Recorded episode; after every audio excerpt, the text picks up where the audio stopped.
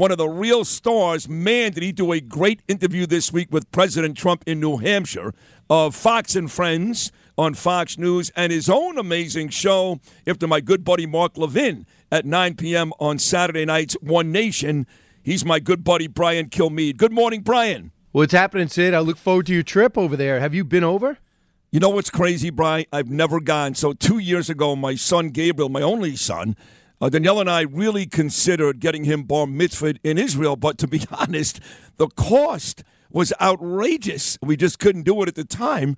But uh, with the help of One Israel Fund, a big time organization, ABC, and others, uh, this trip uh, was easy. Uh, folks have just been reaching out to me since October the 7th, from Rabbi Bloomstein and Woodmere, from Dov Hikind, to make this trip possible. So, this, Brian Kilmeade, is the Sid Rosenberg pilgrimage, my first ever trip to Israel. Well, it's just a, it's a really important time because Israel needs to understand they have friends. Uh, you wouldn't think of it. Look at the UN. It's amazing how many people have turned on them. You see these Democrats. You see these uh, protests in our streets uh, nonstop. You actually see them heckling the current president of the United States constantly. Twelve times they interrupted him. All we're hearing is the anti-Israeli, anti-Semitic behavior. Uh, this is a huge pushback with your huge show. Number one in New York City, the number one city in the world. You bring it over there. That's a huge pushback. So I, that is awesome that you're doing it. Well, I appreciate that, buddy. Thank you. You know what it is, Brian? You know, we were here for 9 11, and, you know, I keep telling this story, but when I was uh, fired and I had to move down to Florida, every year on 9 11, I would talk about that tragic day and I would make it very, very personal. And at one point, some listener called and said, You know, Sid, that was a tragic day for the whole country. And I was like, Yes, sir, you're right. But, but, the smoke came into my Chelsea apartment that day. I lived uh, less than two miles away from ground zero. Yeah. 3,000 people died in this city. Don't tell me it's not more personal to New Yorkers. Kind of the same thing Yeah. here. I'm Jewish, and I've talked about this day for, for months, and you just get to the point where you got to be there, if that makes sense. Absolutely, and and I'm watching these. Uh, as why I always watch the UN international feed because we're up so early. Uh, the CNN. Uh, so I'm listening to England. You know, they're taking all their correspondence with their little little uh, attitude towards Israel and the operations in Gaza. They should end up every report with why are they in Gaza? They had no interest in Gaza.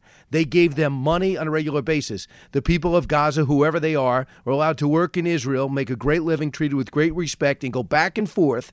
And they won and had the massacre that we didn't think could happen in this modern era. That is the only reason why the IDF is in Gaza. And what about the 21 people that lost their lives? I think it was on Monday, uh, moving into Gaza in a more more targeted way because of the international pressure and because they're on the ground clearing building after building.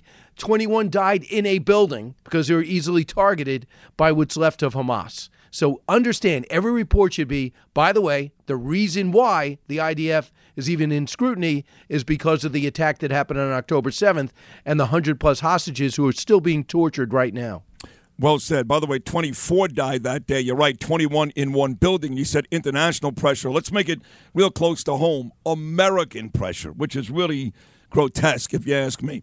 All right, so uh, I want to get to Fox News. So, you know, I get asked all the time. I mean, every day, every day to do interviews across the street at Newsmax. And I've been saying no for almost a year. I've not been on that channel for almost a year. Other news outlets reach out to me because I'm being honest, Brian. I am loyal to you guys. You know, for the Wow. couple of times a year you put me on One Nation, which I really love. I, it, it means a lot to me. Or Jesse Watters. I am loyal to Fox News. So I had to hear Donald Trump beat the living daylights out of you, not you personally, but the, the, the network for the last couple of years. And then after you do this amazing interview with Trump a couple of days ago, now the last couple of days, now I hear Ron DeSantis and Nikki Haley doing the same thing. Seems to me like Fox News can't win. No question. And I'm well, listen, you brought it up, but I mean, people bring this up to me all the time now. They, you know, so on the couch with Haley basically saying, uh, "You guys say this is over. This is basically the Trump network." Or people are saying behind the scenes, and I go, "Really?" He goes, "So I said, what do you expect tomorrow?" He goes, "Well, it doesn't really matter. It's uh, uh, whatever the results are. It's how you're going to spin it. Excuse me, or lie about it. Lie about it? Really? So we we, we lie about an 11 point loss? Are you kidding?" And by the way, no one has gone out of her way. And I'm a, you know this, Sid. You're all over me for this. I like Nikki Haley, and you jump down my throat and you go, "You got to be kidding Not me!" just so Nikki Haley. said Well, wait a second. You had a catch. And DeSantis. Yeah, you had a catch like Field of Dreams with Ron DeSantis. Yeah. What is he talking about? So he said that he said, "Why does Fox not hold Trump accountable?" Really? Ask Trump. Trump says, "What happened to Fox? I don't even recognize the network now. Uh, they don't even put me on." I'm listening to the Trump people I was with the other night. They said, "You know, you don't even send a reporter to most of our events." I was like, "Okay, I don't really do the general assignment." Uh, so it is incredible how much they blame. But what a horrible thing in life to not know how to lose. I mean, could, does anyone lose with grace and do an honest assessment of their own performance? You know what they when stand up when I was doing stand up, they said the first thing they said to me is don't ever blame the bombing on an audience. I don't care how small, how fatigued, uh, how whether it's all even a room of comics. If you don't do well, it is on you. Don't blame the room. And that was the first thing you learn is take uh, take responsibility for the result. You open it. If it's football, you look at the film and you say, what do I do different? You know, I don't care what the refs did. I don't care, you know, what if your quarterback was hurt. Did you win or did you lose? Can we learn how to lose in this country and take personal responsibility? No, and of course I'll blame my friend for that, Donald Trump, because he still claims the 2020 election was rigged. So of course it all started with Donald, and and that's fine. But I got to tell you, watching Nikki Haley on that couch with the three of you the other morning, if she says the word coronation one more time, now it's one thing to use that word before Iowa, right? We haven't even had a caucus yet, haven't had a primary yet, but she got humiliated in Iowa. She came in third, by the way, in New Hampshire, where she got about 40% more of independents than Trump and still lost by double digits. That was a humiliating loss. And early polls in South Carolina have it down by as much as 34 points. She's about for the third straight time to suffer a humiliating loss. How could that be a coronation when we've got results where she's getting battered? Listen, Rudy Giuliani kids about the Florida strategy that failed. He said, "I'm not really going to do the first two events. I'm going to meet you in Florida." It was the third event, and by that time he was done. Uh, Marco Rubio said it's going to be three, two, one. I'm going to come in third in Iowa, second in New Hampshire, and I'm going to win in Florida. And he was, it didn't happen. You know, he just said, "Listen, I, I lost." It's very interesting. Yeah, it's true. You deserve credit. You were nowhere for the longest time. People like Nikki Haley. What happened to her? Yeah, she's dis- dis- disappeared.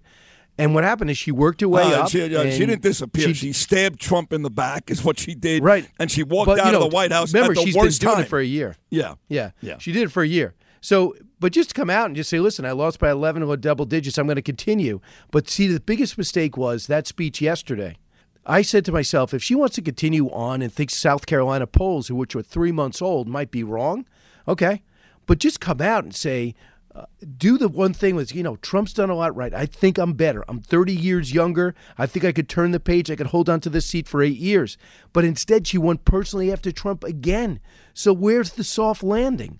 Where's the bigger picture? Because if she wants to run again, and Trump's done in four years regardless, so if she wants to run again, she needs the Trump voter. So where's the strategy? Because when you go after Trump personally, doesn't anyone understand that?